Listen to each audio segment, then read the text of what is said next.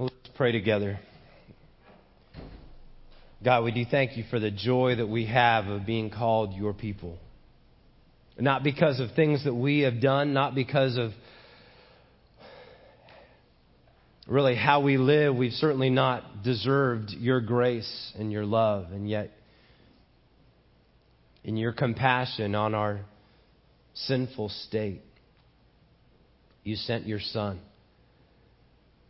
to meet us in our area of deepest need. So, God, I, we just thank you and praise you for that. And we pray, Lord, over these next few moments as we open your word together, we ask that you would speak by the truth of your word.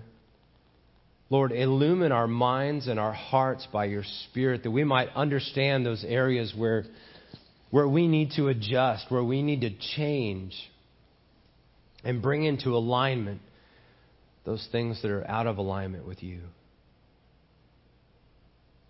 God, help us, I pray, over these next few minutes. In Christ's name. Amen. Amen. Whom do you trust?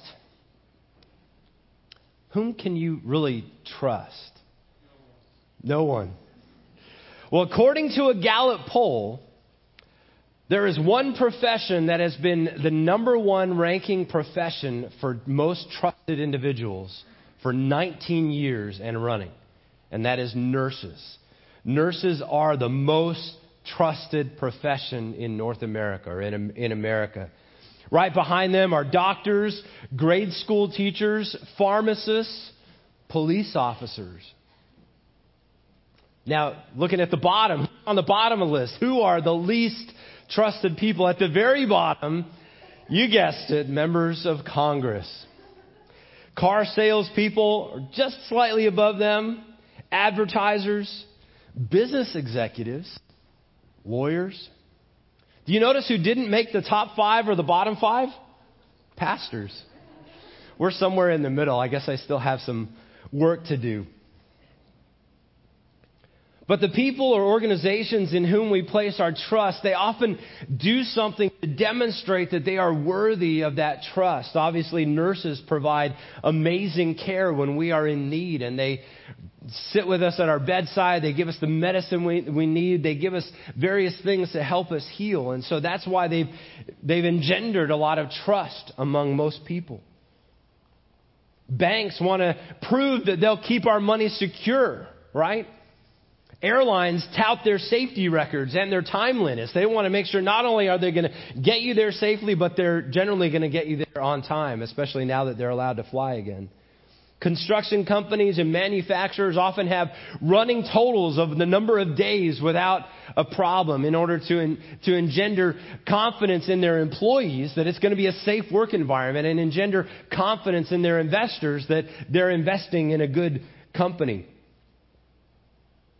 And so today, as we come to the book of, uh, of not book, we've been in books for so long. As we come to Psalm 146, what we see is that Psalm 146 is really reminding worshipers that God is trustworthy that God is worthy to be trusted. Just like an airline might tout their trustworthiness, a nurse might say, might engender her or his trustworthiness.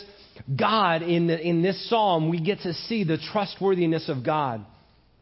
And so today we're going to begin a short series of sermons uh, on the book of Psalms, on the last five books. We're calling it the Summer Psalter, which is a, a name I, am borrowing from um, Thabiti Anyabwile's church, uh, Anacostia River Church in D.C.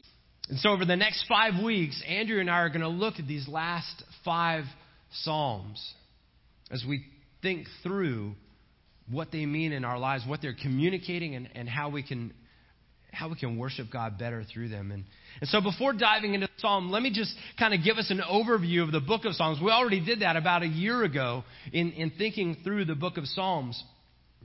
But if you remember, the book of Psalms is divided into five big chunks. There, if you've read through the Bible, you know, if you've read through Psalms, you'll, you'll get to certain places and they'll say book one, book two, book three, book four, book five. And at the end of each of these Psalms, end of each of these mini books, if you will, there's a, a, a, sort of a benediction, there's a verse or a series of verses that sort of become the Amen So the book one finishes after uh, at the, the last verse of Psalm 41 basically says this is the amen. This is what god is doing. We get the same thing after psalm 72 and again after psalm 89 and psalm 106 well the last book the last the fifth book of psalms really encapsulates psalm 107 through 150 and so these last five psalms that we're looking at over the next few weeks psalm 146 to 150 really become the amen amen amen amen and amen for the entire book of Psalms. It sort of becomes the, the cherry on the top, if you will, as, as, the, as the psalmists reflect on all that they've sung, all that they've, all that they've spoken in regard to God and His faithfulness. Some people say the fivefold division of, of Psalms is sort of a, a nod back to the Pentateuch, back to the fivefold books of Genesis, Exodus, Leviticus, Numbers, and Deuteronomy. And so these five, these last five Psalms become the grand finale of the Psalter. But if we could summarize the message of Psalm 146 in one little phrase, we might say it this way Whom we praise reflects whom we trust. Or to put it another way, whom we trust reflects whom we praise. Whom we trust exemplifies whom we praise. And so far over the course of the service, we've read most of the book of, most of this chapter. And so we're going to look at the entirety of it. But let me just kind of give us a little feel of the overview of, of Psalm 146 because it begins with a call to praise Yahweh. It begins with this call to, to exalt God. This is the name, Yahweh is the name that God identified himself to Moses. He, he, he introduced himself to Moses, I am. He, he used Yahweh as his name. And then the psalmist then confesses that he will praise Yahweh as long as he lives. He then moves into a brief admonition not to place our trust in earthly rulers. Some translations say powerful people or nobles or princes because they don't have the ability to permanently save and ultimately their plans die with them. We see that in verses 3 and 4. And then in verses 5 through 10, which we read just a few moments ago, the psalmist pronounces a blessing on the one who trusts in God, acknowledging that God is the source of all that exists, that he sees the weak and the disadvantaged, and he acts accordingly, acts according to their needs in their lives. The psalmist also reflects on the permanence of God, where earthly rulers are temporary Yahweh is eternal. And in some ways, the psalm, while being an act of praise, is an argument touting the trustworthiness of God over powerful people, as the, as the New Living Translation translates it. But let's think, before we dive into it, let's think just for a moment about this name, Yahweh. Why would the psalmist use Yahweh here when he's got all these other choices, all these other options of names? You see, Yahweh is a special name that God used to express who He is. When He introduced Himself to Abraham, and Isaac, and Jacob, He used the name God Almighty or El Shaddai. But when God entered into a covenant with Moses and with the people of Israel, He identified Himself as Yahweh. And by the way, as you're reading, if you're reading most English translations, if when you come across the word Lord, capital L, little capital O R D, that is the, the Hebrew word Yahweh put into English. Sometimes they'll actually write Yahweh, sometimes they'll, they'll just do it that way. But capital L with small caps O R D is how most of our English translations use that name, how they represent it. But you see, God has many names El Shaddai, Jehovah Jireh, our provider. And yet, this one, Yahweh, is the one that he chose to, to identify himself to his people in covenant. One of the commentators notes that evangelical scholars insist that the Bible clearly states that God employs names to reveal himself. No one name God employs states all that can be said about God Himself. In fact, all the names taken together do not reveal all that God is. And then he goes on to state that Yahweh then is the name par excellence of Israel's God. As Yahweh, he is a faithful covenant God who, having given his word of love and life, keeps that word by bestowing love and life abundantly on his own. Yahweh is not a name that humans gave to God, but rather it's the name that God gave to humans to say, This is who I am. And so in this psalm, it is Yahweh, it is this covenantal name of God that we praise. It is Yahweh in whom we trust. So let's consider this comparison that the psalmist lays out between Yahweh and, and powerful people. And if you want to follow along in your outline, this is the place where the blanks begin. You see, what we find is that Yahweh is the creator, and powerful people, as powerful as they are, are just the created. The psalmist makes it clear that those who put their trust in God put their trust in a worthy place. Psalm 146, verses 5 and 6 says, But joyful are those who, who have the God of Israel as their helper, whose hope is in the Lord their God. He made heaven and earth, the sea, and everything in them. He keeps every promise forever. You see, God is the source of all life. He is the one who spoke all of creation into existence. He is the one who initiates and sustains all of life, even the lives of powerful people. You see, there's this clear temptation, I think, that we have to look to people who have authority, look to people who have power, look to people who have influence and think, ah, oh, that's the person I want to follow. They have positions of authority. We can see them, we can hear them, we can watch their works, but, but, but the psalmist is reminding us that no matter how good or benevolent, eventually every leader on earth will be a disappointment. The plans of every leader on earth are going to die with him or her. Yahweh, being the source of all life, is the original creator. He is the creator of those who get to create other things. So when it comes to the challenges of this world, are we trusting in the created? Or are we truly trusting in the Creator? Which brings us to the next line of thought within this psalm, and that Yahweh's salvation is clear, but the, the salvation of powerful people is deceptive and temporary. If we were to think back over even just the last couple of years, we could see that human solutions are often fatally flawed. You know, every time politics comes around, they, they want to they want to tout a new solution to address some social problem.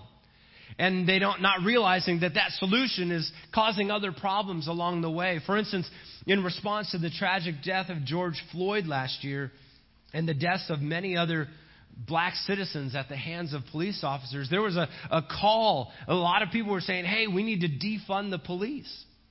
They were making cries out saying, if we just get rid of that'll be no problem. They felt that these powerful people had too much power and needed to be handcuffed.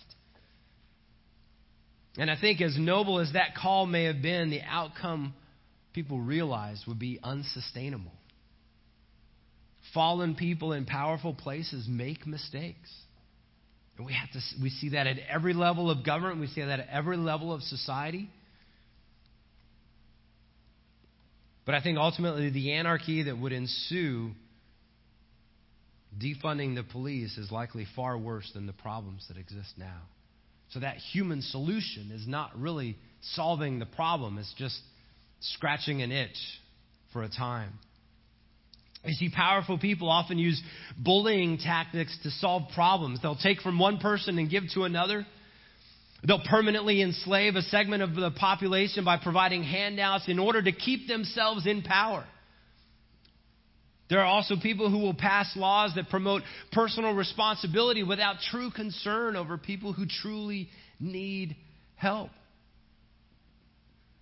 And powerful people have a tendency to do what's expedient rather than what is efficacious or for the greater good. They may promise one thing, but then go back on their promise.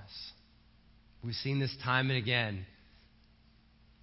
In fact, one of the first elections I got to vote in was for George Herbert Walker Bush.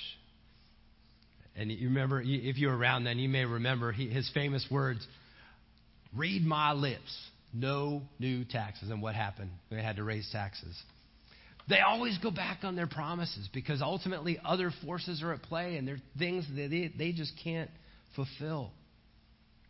The, solution the solutions of powerful people last for a time, but then they wane and find themselves in the midst of unintended consequences. But Yahweh. But Yahweh. And this is, look at what it says in verses 7 through 9.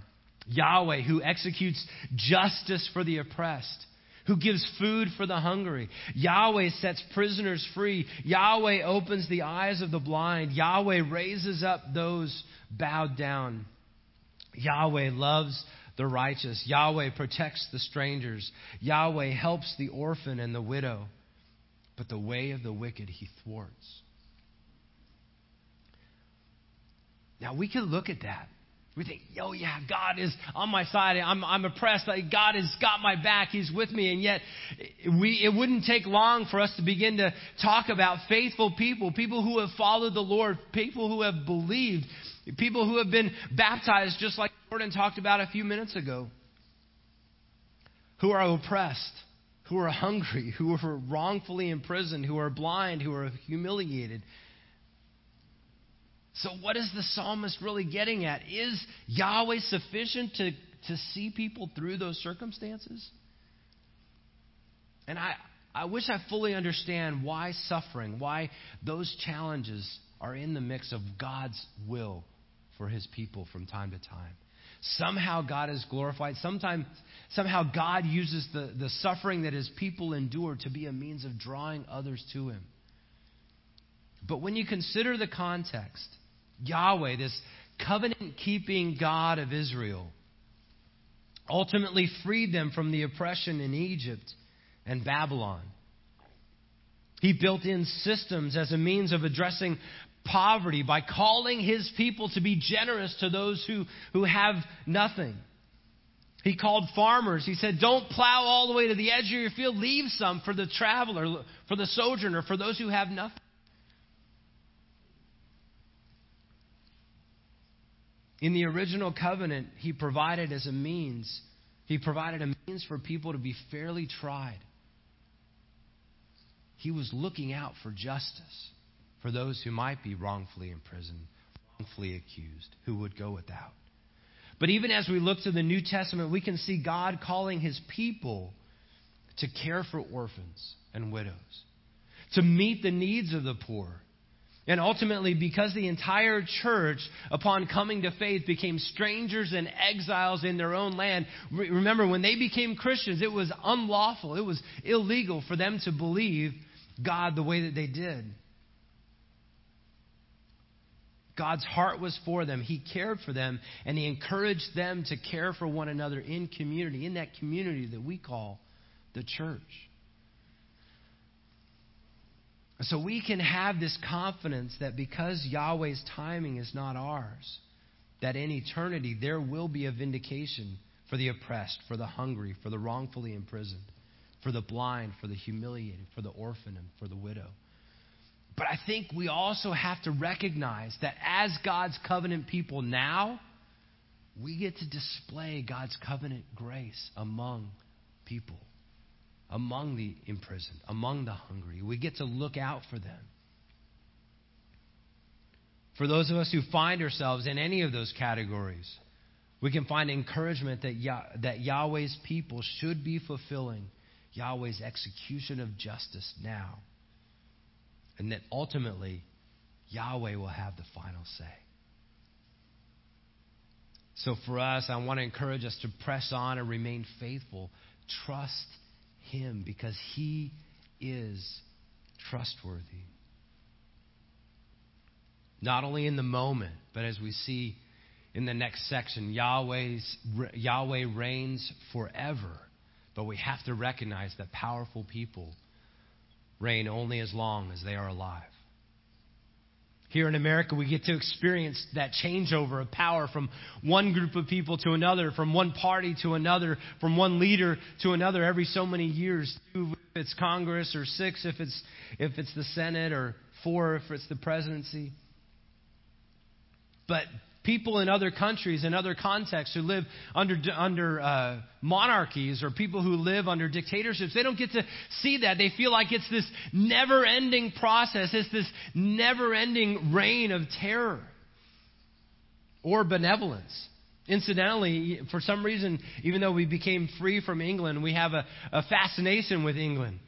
But I, I, found out this week that the Queen of England, she's, she's now been on the throne for 69 years and counting. Did you know that she is the fifth longest reigning monarch in history?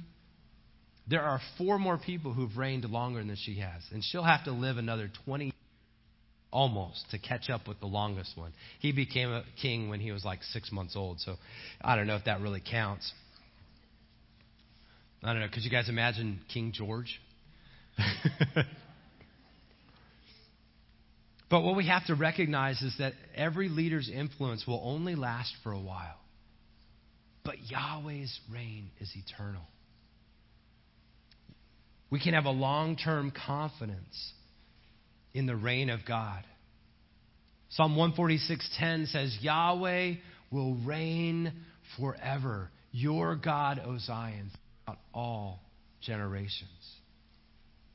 Yahweh's reign on earth through his people has expanded beyond all geopolitical boundaries. What began with the weakest of nations, in fact, God even says, I didn't choose you because you were strong, I chose you because you were weak. So, what began with the people of Israel, small group of people, and then what Jesus did with this ragtag group of followers 12 men, uneducated, ambitious in a whole variety of different ways they have turned the world upside down. So what started with those small groups of people now is a people of over 2 billion on the face of this world, in every nation, in every part of the world. Nations will come and go, but Yahweh's reign will surpass and outlast them all. And so, because Yahweh is the creator, his salvation is clear, his reign is eternal. Excuse me. The psalmist seems to be leading us to conclude that therefore we should praise and trust Yahweh. We should praise and trust Yahweh because Yahweh is the God He is. He is the one and only worthy object of our praise and our trust. We can confidently entrust our lives and our eternity to Him, and we get to demonstrate that through, through a life of praise. Warren Wiersbe, in his commentary on this writes, to live a life of praise is to overcome criticism and complaining. To stop competing against others and comparing ourselves with them. It means to be grateful in and for everything. And really believe that God is working all things together for our good. One of the things that we discussed this week at Art Camp with the kids is is the, the idea that Jesus ushered in a different way. He ushered in a different kind of kingdom, and, what, what Jordan called with the kids an upside down kingdom. Because it, it's a kingdom that, um, that is so antithetical to the world around us that it feels like it's upside down and almost backwards. And so, as it relates to Psalm 146, we get to think about trusting God by living according to His ways choosing meekness over strength, choosing generosity over selfishness, choosing to help rather than to hurt. And so, beloved brother and sister in Christ, I want to ask you how is your confidence in Yahweh? When you sing praises to Him, are you going through the motions or is your praise fueled by the reality of who He is? He is your Creator. He sees you at your greatest, but He also sees you in your moment of greatest need. He knows what needs to be done and will accomplish it, will accomplish His will in and through us. Are we trusting Him through that? So, will you and I remain faithful to Him? Will we praise Him through the good times and through the difficulties? Will we remain more confident in the plans of God than in the plans of powerful people? But I want to ask you, too, if you're not yet a follower of Christ, let me encourage you to consider whom are you trusting? Are you placing your trust in political parties or in social movements? Are you entrusting the outcome of your life to the latest fads and trends? I got to tell you, it is so hard to keep up with what is trending. Have you given any thought to the eternal nature of your soul? Are you entrusting eternity to a pile of works or to the one who sees the end from the beginning? the one who began it all, the one who, as we saw last week in Revelation, will ultimately end it all. So let me encourage you to put your trust and your praise in God, beginning with admitting your need to address your sin. Your trust in what Jesus did on the cross, taking your sin on his body and paying for it for eternity. You see, it is in our sin where we are the most poor, the most despondent, without hope outside of Jesus. It is in our sin where we are spiritually orphaned and hungry. It's in our sin that leaves us imprisoned in an eternal prison.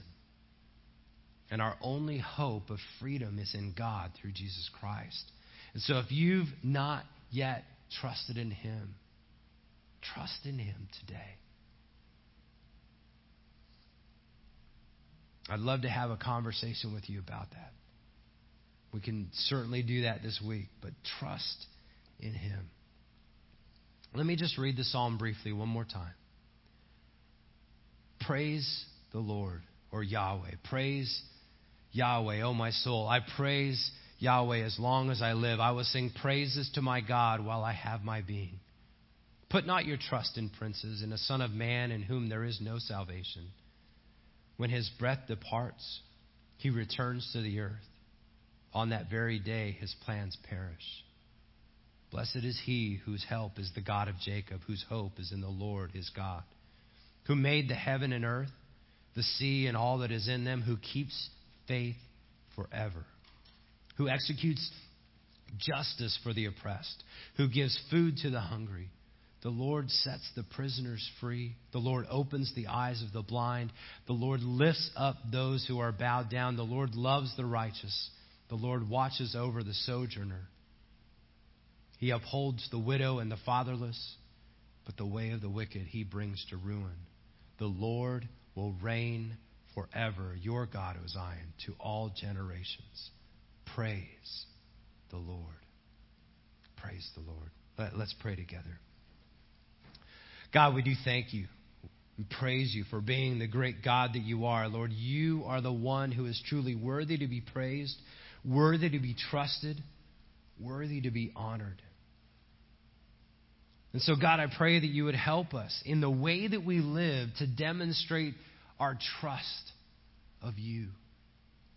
Lord, let us praise you not just with our songs on Sunday morning, but God, may we praise you with our very lives as demonstrated by how we trust you. Help us to walk faithfully before you. Be glorified through us, I pray, in Jesus' name. Amen. Amen.